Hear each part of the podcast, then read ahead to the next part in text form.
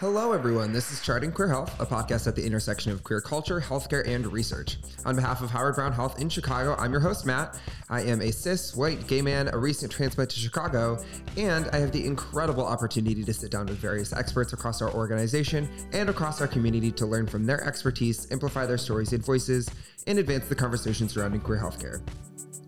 Joining us today is Maya Green. Maya, thank you for coming. Would you mind introducing yourself, uh, your role here at Howard Brown, and your pronouns? Sure. Hi. Thanks for having me. My name is Maya Green. I'm the Chief Medical Officer here at Howard Brown Health. I enjoy any respectable pronoun. More importantly, my purpose is to facilitate community healing, and I'm glad to be here to talk more about that. So, facilitating community healing, that's a big term. Yes. Dive into that a little bit for us. Sure. Well, you know, history shows that communities that have been uh, historically overlooked and underserved already know what they need to get from their health A to their health B.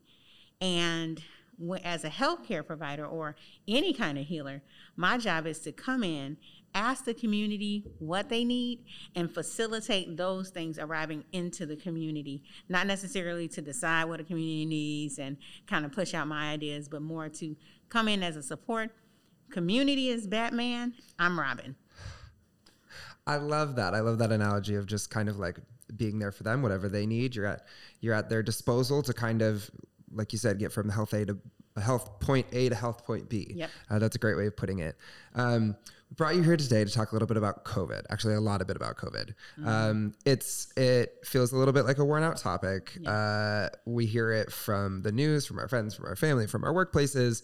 So I kind of want to try to cut through the noise, uh, give our listeners a kind of update about where um, we're at within Howard Brown, within the city of Chicago within the nation and kind of some practical tips on how to navigate this time um, logistically because uh, we have a second episode coming with kind of the emotional ramifications of COVID, but we're here to talk about the logistics in terms mm-hmm. of quarantine, quarantining, excuse me, um, vaccines, boosters, etc. Um, so starting right in from your assessment, where are we sitting? Uh, um, in terms of transmission levels for the city of Chicago, what's our dominant strain? How are our numbers? Where where are we at? Well, that's a great question currently they've been about there have been about 37,000 hospitalizations due to as I call it Miss Rona Miss Rona right because she's embedded, embedded herself in the community mm. you know and it's time for us to get you know the formalities it's time for us to really get into it mm-hmm. um, there's been about 6,800 deaths and over 500,000 cases and so, even though currently in, in this space we sit in, the rates are currently going down, we have to remember uh, when this started, I remember people being like, we're all in the same boat. And no, there's a storm. We're not, not all in the same boat. Some people sitting on yachts, some people trying to canoe, and some people on the raft. And then some people are literally trying to swim on their own and drowning in this storm of this pandemic, right? You mentioned that yeah, it is tiring because imagine yourself caught in, or you don't have to imagine because we're actually in it, um, in a pandemic fight or flight, and your cortisol, your hormones, and your oh no mm. kind of energy is up. We're only made to tolerate that emotional state for a, a certain amount of time, right? Now we're over two years into it, which most pandemics do last minimum two years. But our bodies are tired, our minds are tired, but we have to stay the course because who's not tired is Miss Rona, right? You talked about surges. Look at the variants. She's changing gowns and doing everything she can. She to, took her wig off. She's somebody new. And she trying to back. stay relevant. She's trying to stay relevant in the community.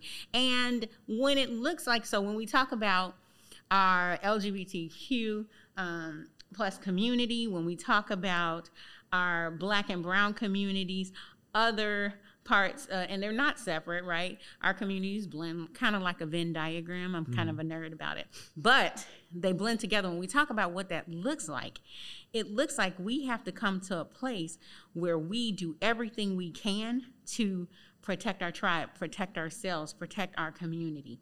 And so, what we've kind of been doing so that's where we are Um, looking in the city, what the city's kind of looking like, the city of Chicago. We're in Chicago, Chi Town, stand up, Chi Town, stand up. So we're in the city of Chicago, and what that looks like compared to other cities is we're doing everything we can. I've never seen Chicago kind of. You, when I say Miss Rona is changing her gown, we've had Protect Chicago. Protect Chicago Plus, Chi-Vax, all these other, you know, I see uh, these posters that says, uh, it looks like a fry and a hamburger, but it's really coronavirus and the flu, and it's like this the combo you don't want. Right. So we've in the city of Chicago, we've changed our gown, changed our wig, put on, you know, we've done so much to talk to different communities about what it means to go back to protecting that tribe. I think we've done a great job. Um, of course, it's the coronavirus, so it's going to go in different communities and it's going to, you know, and then we have to do everything we can to try to prepare as much as we can. But because it's a virus and it mutates and it causes variants, when it goes another course, we have to gather together as one human race to address where it is at that time.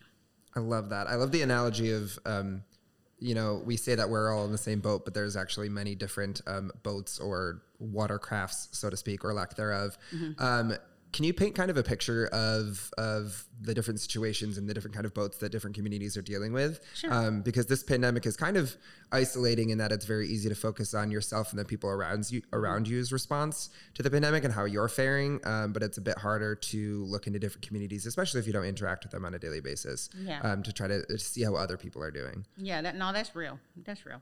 Um, when I think about the LGBTQ community, so historically, we know that the LGBTQ community uh, has experienced being labeled as the other. Mm-hmm. The other means meaning other than um, whatever was the standard quo, and a lot of times um, that's where our chosen families come from, right? And so part of the heart of the LGBTQ plus community is gathering.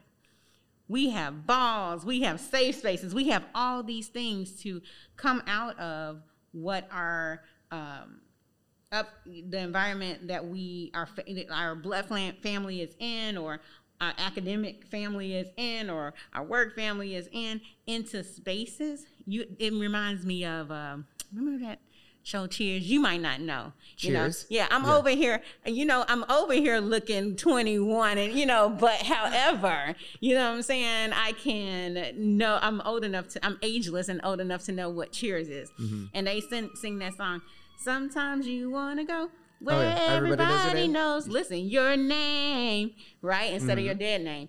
And they're always glad you came. You know, mm-hmm. and when I think about what that means for the people sing that song, but think about that in context of the LGBTQ community, right? right? People that know you for who Dead you names are, not, not, are not used there. Yeah. People know you exactly for who you are. Now, that's where the gathering and we know the ball scene came from. Mm-hmm. That's where all these we talk about safe spaces. Now imagine then being in a space where they're saying, "Don't gather past this number of people." try to stay keep your physical distance they're saying social distance but um, you know i work hard to talk about what it means to keep physical distance because um, certainly even right now you and i are greater than six feet apart mm-hmm. right but that doesn't mean we can't be socially connected. And so finding spaces to do that. Um, so going back to what that meant and what it currently means for our lgbtq plus community um, so and we can say yes what 2020 the, the years are blurring since miss rona right. has entered my life. I'm told we're in 2022 right. know, yeah so in 2022 we can say oh the advances have been made we have people that are still living that reality mm-hmm. okay and so looking at what that means the opportunity to gather is lessened and looking at the mental and emotional impact that's having on that community, um, we're seeing it be a lot and overwhelming. So, um, as facilitating, what that means for a facilitator of community healing is when the rates go down and we have the opportunity to gather, sometimes we have to move at pandemic speed to organize gatherings. Um, when it's not, we have to go into that same community. If the rates doesn't say that, we go into that same community and be like, hey, I know we planned this, but But here's what and, and and not only just cancel it, but here's what may be 75% healing to you. I know I can't give you 100% because nothing replaces seeing a human face. I remember when hmm. we first had the shutdown, and then after the shutdown, if you noticed, everybody, people at work, you never really, you just say hi. All of a sudden, seeing their face is like a superstar. You know, that's the same thing for our communities of color. You know, great celebrations, something good happens, we gather. Something not so good, somebody transitions, we gather. Something in the middle happens and we need to make a life change, we gather. We got to have a family meeting. Everything is about the gathering of human to human, and the, we call it fellowshipping. Yeah. You know, so it, it, it's out here, and those are some of the things we're seeing that's hitting hard. kind of going back to the practicalities of testing and rapid tests and test sites and at-home tests and quarantine precautions i know for me uh, that has evolved so much over the course of the pandemic it went from it's impossible to get tests to oh it's super easy because we don't feel like we need them to oh now it's impossible again and now you can do them at home. Um, i know it seems a little bit confusing about what what to listen to because sometimes one can be positive and then negative and then you should quarantine or within 90 days you could still test positive. What are um, either good rules of thumbs rules of thumbs rule of th- what's a good rule of thumb uh, for people to keep in mind when they're trying to be proactive and test themselves or what is something that you think people are missing when it comes to you know trying to stay on top of this The first thing, thank you for that question. The first thing I always kind of think about is um, the realization that science is the continued commitment to finding the truth. That truth is going to look different depending on what variant it is. That truth is going to look different depending on the vaccination status kind of around us, and we'll get into that if we have time. And that when that truth changes, it is the purpose and obligation of people like the CDC, CDPH, um, your healthcare provider, to relay that current information in a way that whoever whoever the receiver is understands. What that means is the value of testing is going to change. Mm-hmm. The value of, of where we stand with vaccinations, it's going to change. We're going to need boosters. We're going to need that because if the virus mutates, then we have to change our course to accommodate it. And I, you know, I, I feel like a lot of times in this pandemic, we we see a lot where people are like, "Oh, I want all the answers now." So do we. Trust me, I'm a scientist. I want all the answers. I promise you, yesterday, please. You know, I want them all. Um, in a pandemic, pandemic, and when they say novel coronavirus, it was because we had never seen this particular virus. That's what novel um, kind of means to a lot of people. And so, because we've never seen it, and as it mutates, we do have to change our course, you know. Um, but is it, it is important that we kind of stay the course. So I, I- think um, when we talk about testing, um, one uh, the other thing I try to have people realize is there are three levels of prevention when you think of any disease, right? I did a fellowship in HIV medicine, so I'm going to relate it to HIV. Okay. Um, when we think about it, or and I'll throw in diabetes too, because I'm a family medicine doctor. Go family man, okay? But so when you think about HIV and diabetes, primary prevention is everything we do to make sure that diabetes, HIV, and in the case of coronavirus, coronavirus never enters our bodies and our communities, right? So for in the case of HIV, that would be PrEP, once a day medicine, and soon to come some injections that are you know you don't have to take once a day to protect your body against HIV if your body ever encounters it, right?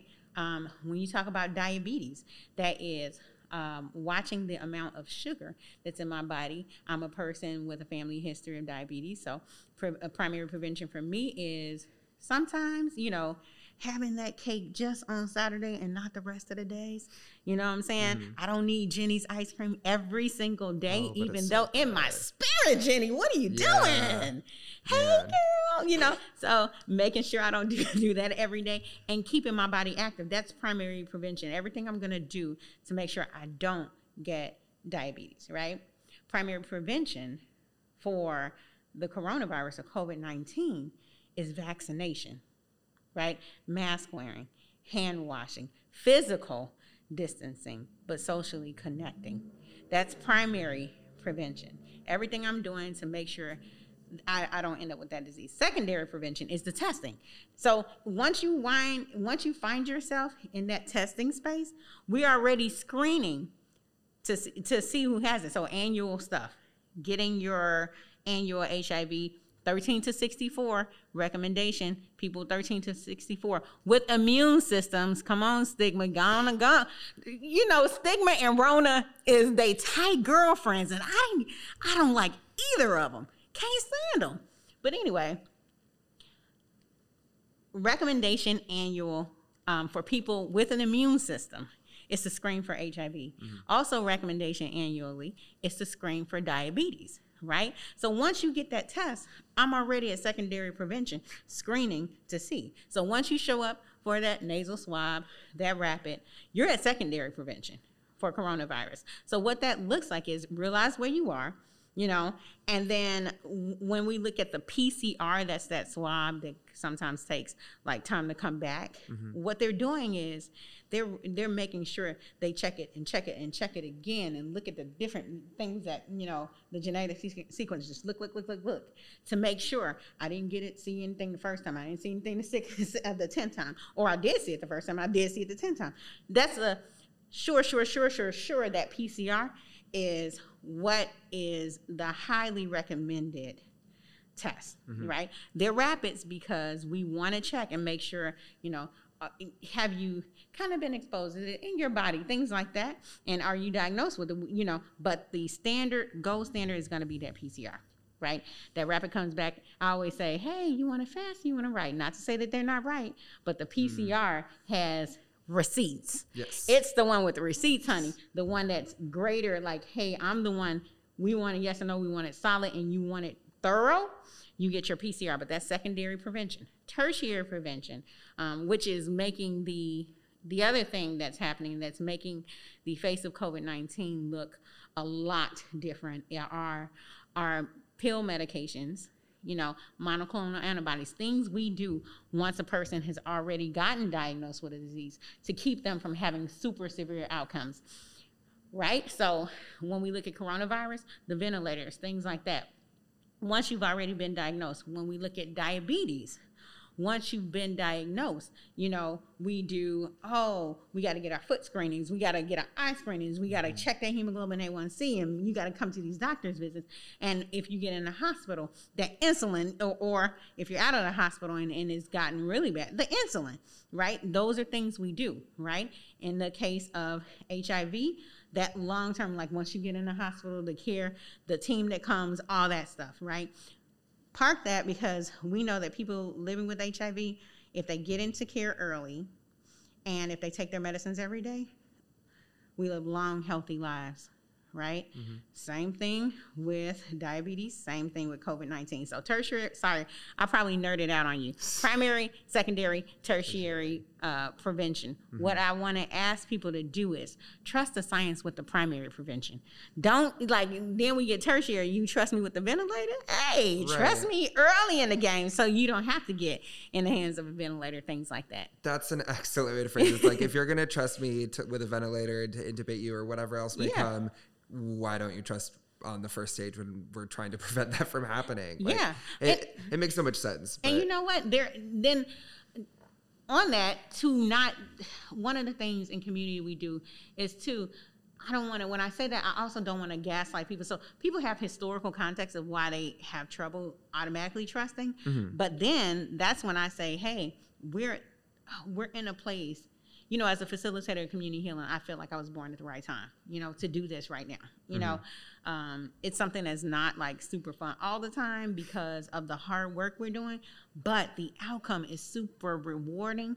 And those of us that are called to this, we couldn't see ourselves doing anything else, you know?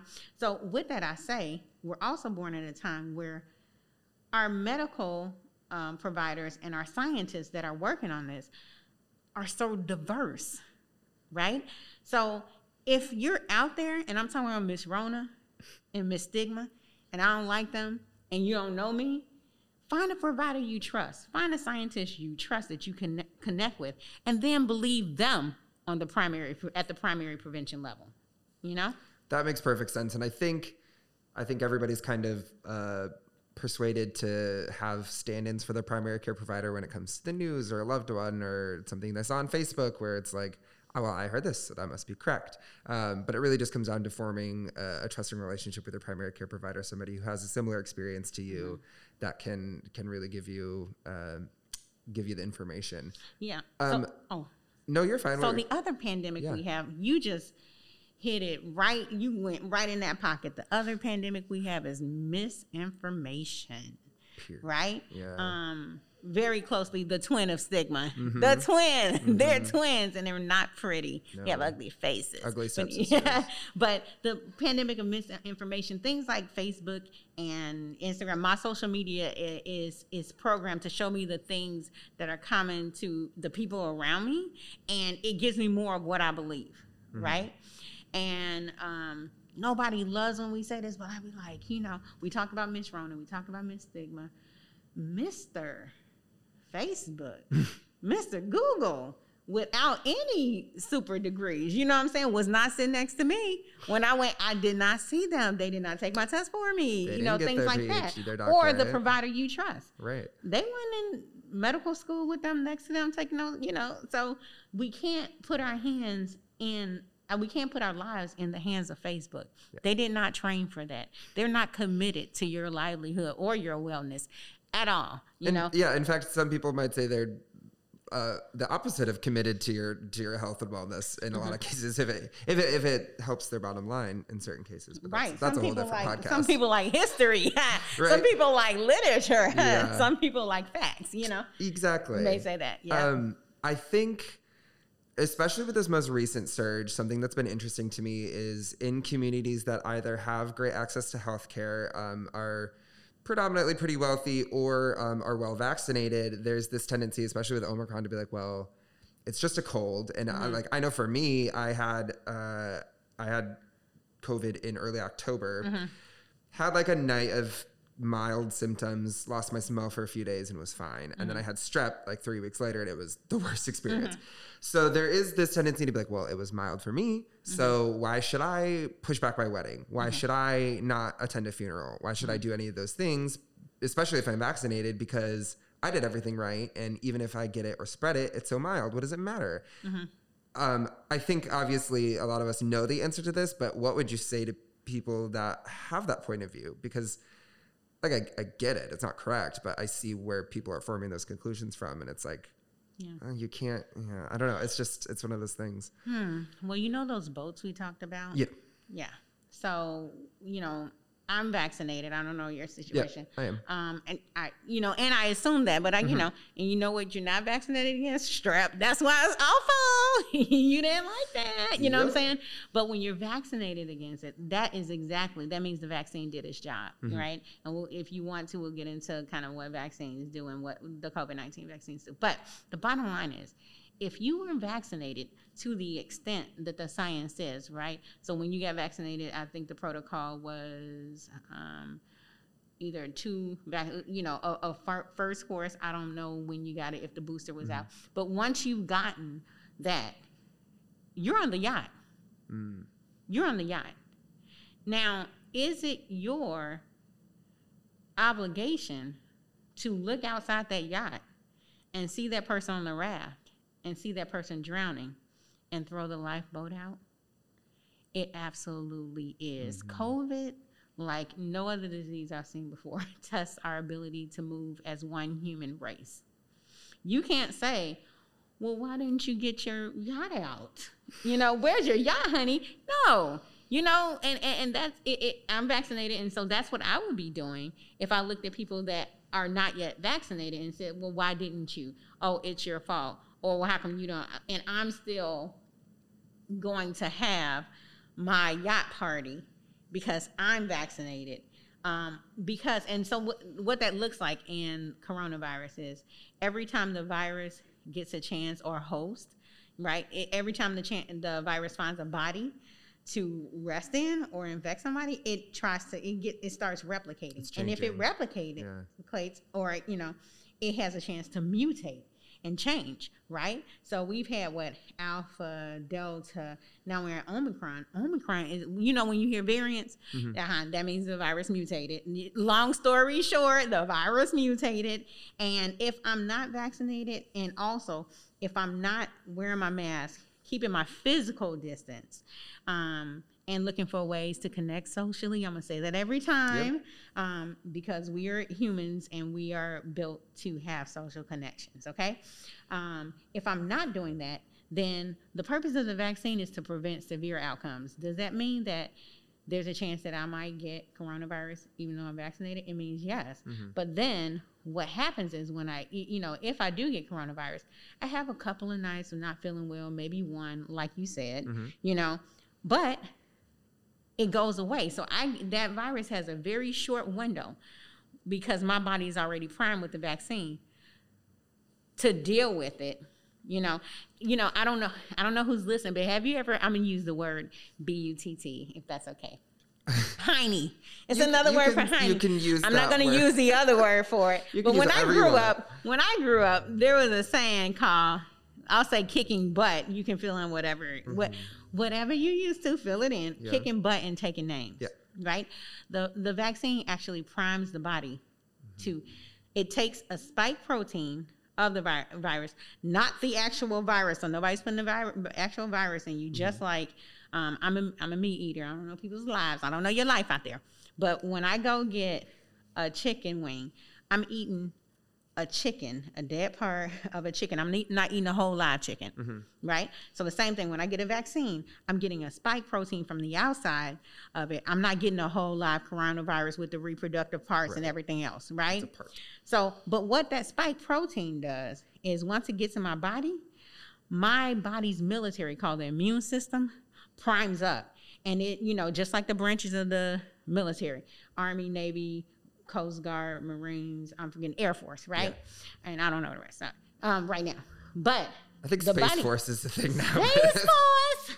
Boom, maybe Space Force. I didn't Donald Trump make that? I'm missing my comment. No, but oh, I, don't, I have Oh, no wait, idea. it's a whole okay. All right, but the branches of the military, the body has branches of its soldiers, its immune system, its military. And when that spike tr- protein comes in, the body's like, "Oh, what you want to do?"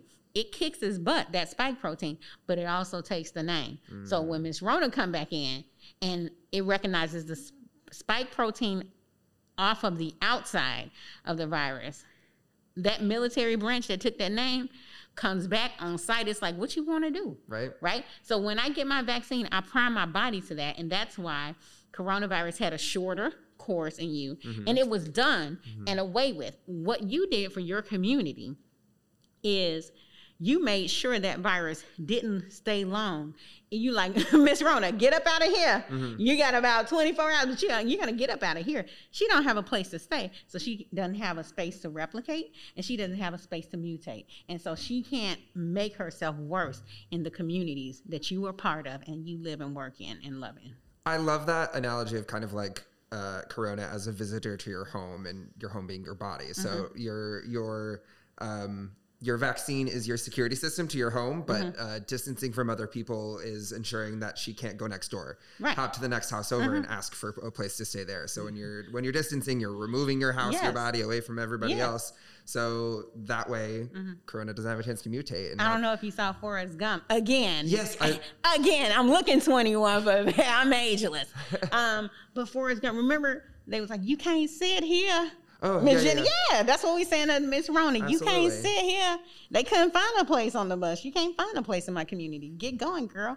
Exactly. Yep. I, I love that. So it, it kind of helps put into perspective because it's like, I said before, it's really easy to like just look at a mild case, especially if you're and be like, oh well, that's it. But it's it's the long term community ramifications of allowing a virus, uh, a host, and the ability to mutate and to change. And that's why like we keep getting these headlines of uh, Delta and Omicron and all these things, and it's like that's that's where the the distancing and the quarantine comes in and preventing that. So um, that's good a good PSA. Um, I forget where I was going to go with this next. Um, a lot of us are hopeful. There's been some new uh, medical breakthroughs when it comes to. Um, I think there was a vaccine out of Walter Reed that's uh, apparently effective against multiple different strains of mm-hmm. of COVID, and there's a lot of breakthroughs with um, uh, treatment for people who are suffering with severe side effects of COVID.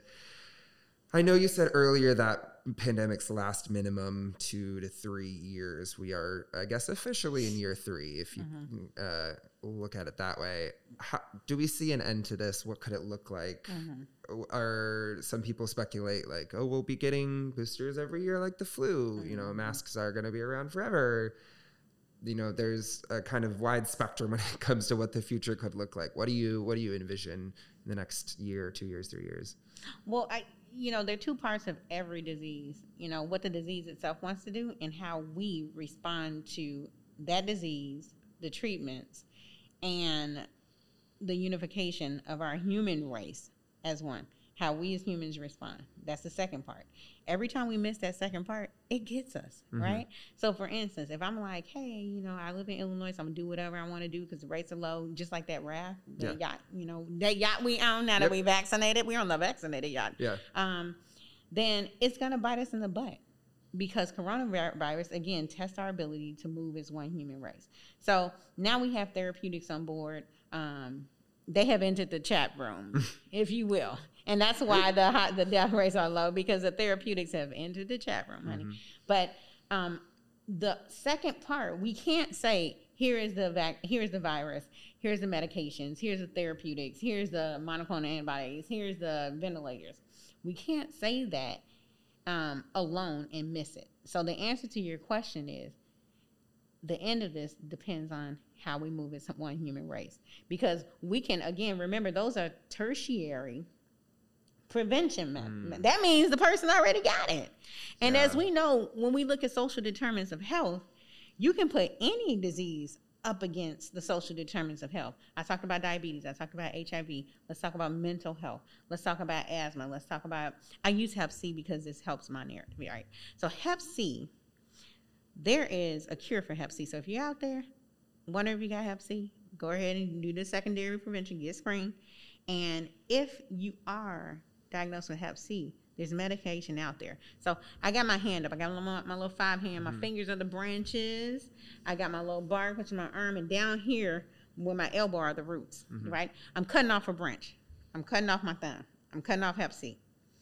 That tree is gonna grow another branch. It can be called coronavirus. Mm. Why? Because the problem was never the branch. The problem is the root of the tree, and that's inequities and social determinants of health right? Mm-hmm. So as long as I'm sitting on my yacht, deciding what, what I can do because I feel like it because I've got vaccinated and what access looks like for me and my tribe and forgetting my fellow human and their tribe, thinking I'm not part of them. I'm actually extending the course of the disease. Mm. So you're I, I, can't answer your question. We as humans have to answer your yeah. question. Look at cholera. I don't know if people recall they had like five, six surges, mm-hmm. and every time the root of the surge were people were just going out and doing what they want to do because they felt protected, mm-hmm. right? And then cholera was like, "Thank you, human, for not operating as a unit." And you know, he hopped himself on down the road and went to, a, a, you know, I'm going to restaurants. I'm not considering the the maybe the people that are working in the restaurant and then moving to other you know places in the city other neighborhoods where the rate is high and the death rate is high and, and um, cultures that are bearing the brunt of coronavirus and every other illness historically mm-hmm. i have to move i cannot see myself as separate and i can never see them as the other that's who you articulate that so well. For some reason, it came to mind like a, a nature documentary where uh, you know, a lion or what have you is hunting a pack of zebras or antelope or whatever. They group together and move as a unit because it's harder for you know it's it's safer th- for them all together. Mm-hmm. Uh, and in the same way, like we can't just be like, well, I'm out front. Some they're gonna get somebody behind me, but at least it's not me. Right. Like it'll be you eventually. So it's it's always better to to move as a unit mm-hmm. to get mm-hmm. everybody on board that same yacht mm-hmm. or in the same herd mm-hmm. or tribe or what have you um, to kind of help us bring about an end to this. Mm-hmm. Um, I love how you touched on the social determinants of health and how um, I think we it's kind of putting in the forefront of people's minds the the different um, access to healthcare that different communities have. But for those of us that have worked in the healthcare industry, it's really nothing new um, when it comes to uh, communities that have been historically affected by whether it's uh, you know a pandemic or HIV or anything like that. Um, can you touch on kind of why Howard Brown was well equipped to jump in when this Sure. uh, pandemic happened? Because I mean, it, it seems like since we were so used to serving underserved communities that we were able to do the same thing when it came to this pandemic. Right. As you know, we started in 1974, served on, on the north side of Chicago, um, serving the LGBTQ plus community in an affirming way because they wanted to go where everybody knew their name. I have to watch Cheers now. And we were always glad you came. I know the theme song, but I've yes. never seen it. And then we were always glad you came is part of the second part, right? Yeah. A place where people are, are, are affirmed Mm-hmm. and get affirming care. So we started that way. And one of our one of our foundational one of our foundational principles is affirming care. But guess what? Everybody wants affirming care. Mm-hmm. Whether I identify as gay, straight, none of my business, whatever it is, you know, um, where whether or not they identify with a specific gender or they're non-binary or what or or none of my business again, or they want me out their business, they still want affirming care, you know. Um, and so because we're that is part of our foundational principles. When this and look at what we did when HIV ravaged the country, you know, and people were associating it with a sexual orientation, which is crazy because HIV is human immunodeficiency virus. Human and, and human, human. You count that word. Period. Human immunodeficiency. So if you're a human with an immune system, you see what I'm saying? Boom. Mm-hmm. You know, you're impacting. We realized that early in the game.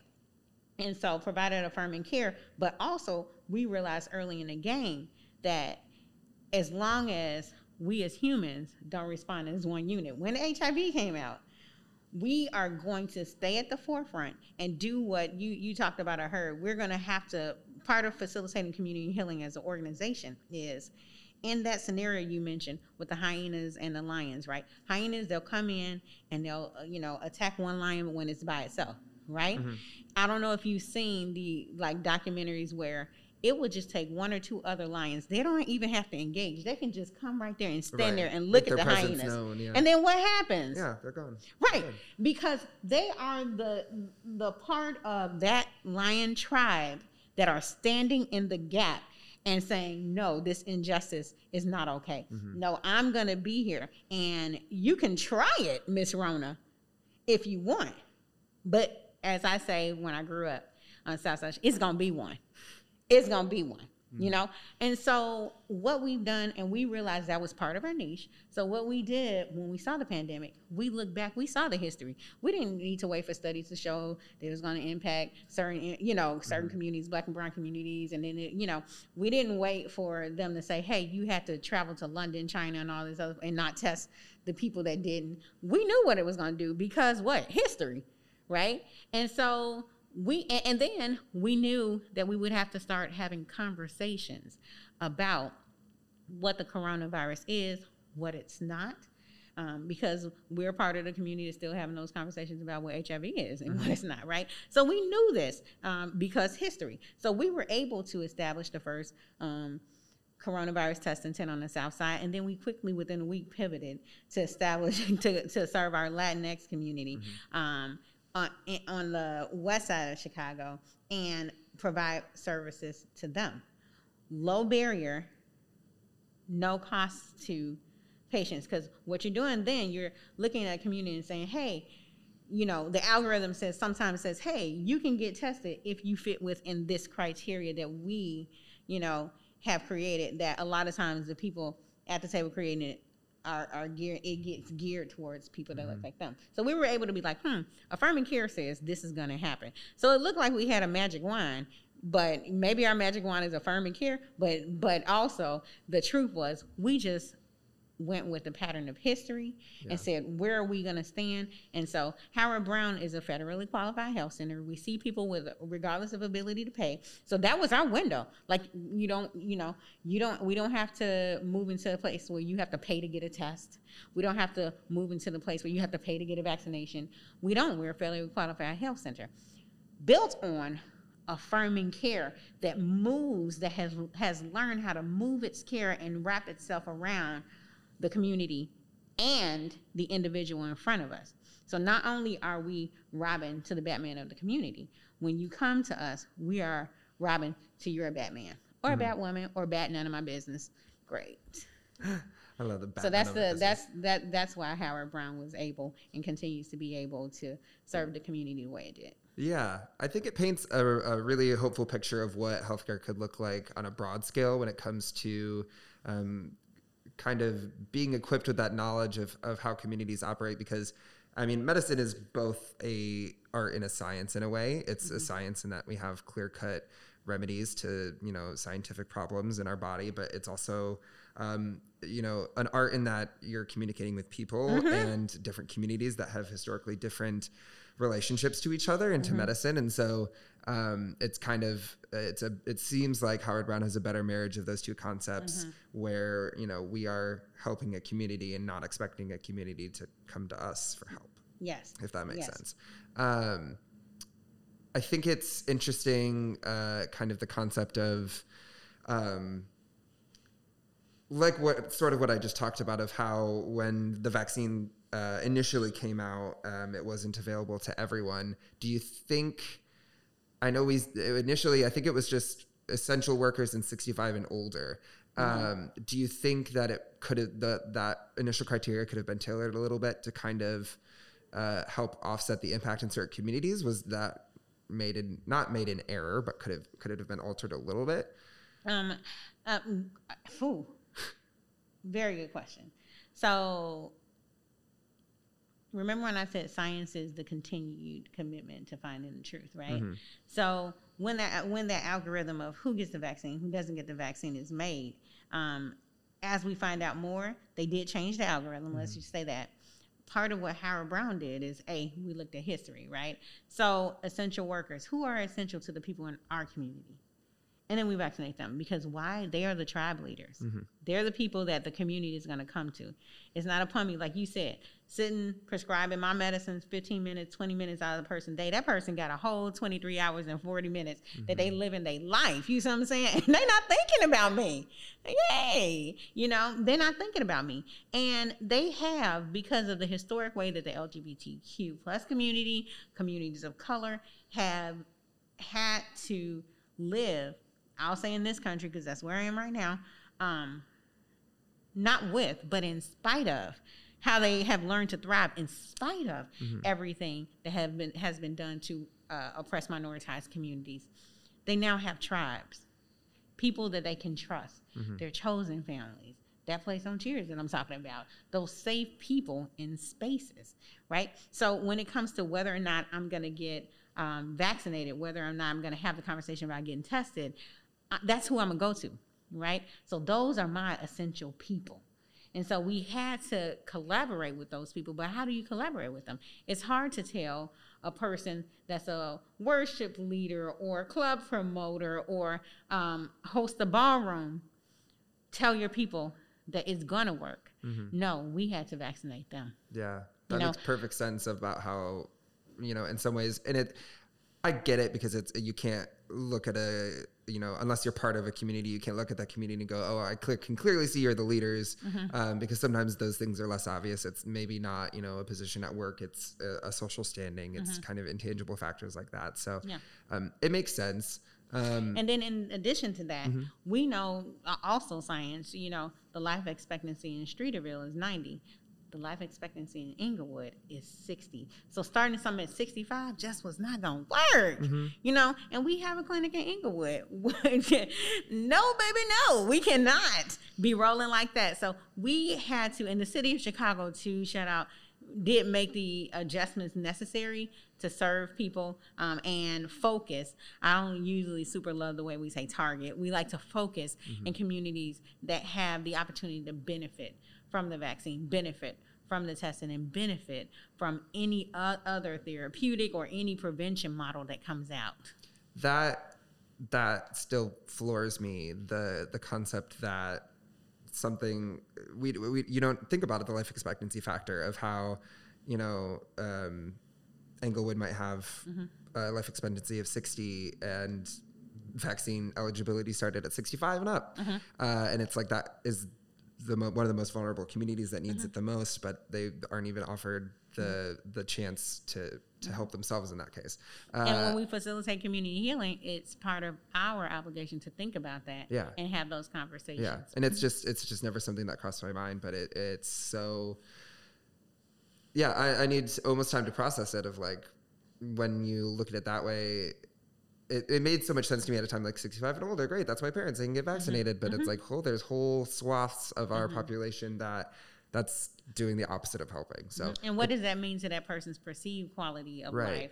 And what does it mean to that person's perceived worthiness yes. from other people? How they view, you know. And now it's like, well, mm-hmm. come to me now and believe what I'm telling you. And it's like, wait, you you obviously didn't consider right. me because you started this algorithm, you know. So it's you know, going back to the niche that Howard Brown has, um, we are a diverse group of providers and healers on every level. It's not just when you see us, it's just not the physician or advanced practitioner sitting in the room delivering care. We have a whole host of people behind us, standing with us, coming in front of us that are helping us deliver what looks like affirming care to the people we're so honored to serve.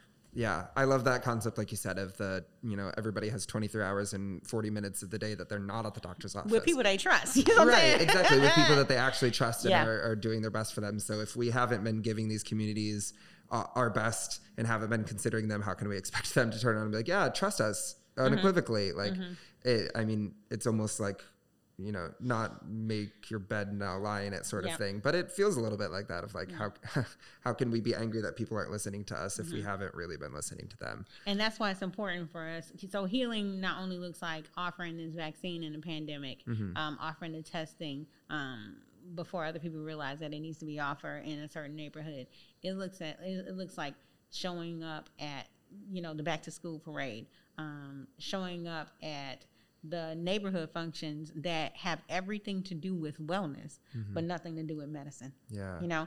And because that's where true healing we said we facilitate community healing that's where true healing happens. Because when i see you caring for the community when it's more than time to get a vaccine, more than time to get, you know, to talk about this vaccine that the CDC, you know, that's how going back to the diverse community of providers, that's how we develop that and that's how we nurture that and that's also part of our obligation to this healing work that we do and that's also why howard brown is found in communities you know when it's medicine time but also before after you know midnight eight o'clock in the in, you know in the morning and all day you know round yeah. the clock yes I love that. I yeah, I think especially right now when when community health and medicine is so front of mind, it's it's almost equally as important what happens after the masks come off and mm-hmm. pandemic leaves uh, the public conscious. Uh, mm. How can we how can we continue to set these communities up for success if something like this happens again? Oh, uh, wow. Because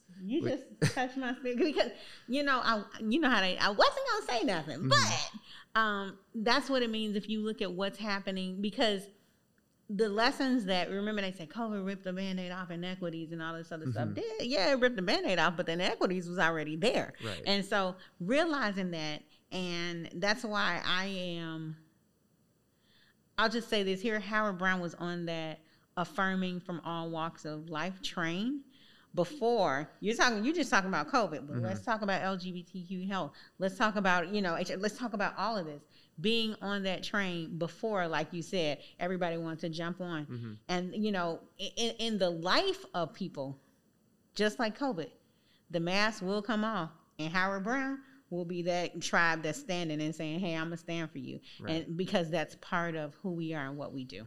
I love that, and I don't. I can't think of a better way to kind of round out our time together. I we, we I feel I have a feeling we could sit and talk for, for a while because this is so fun, mm-hmm. and COVID is just such a big topic.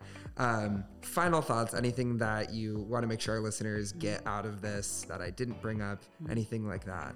Well, I, I would say when it comes to COVID, but like we're saying, when it comes to any form of realized wellness for all humans and everybody in our community it has to be, we have to stand on all of us together and none of us without all of us.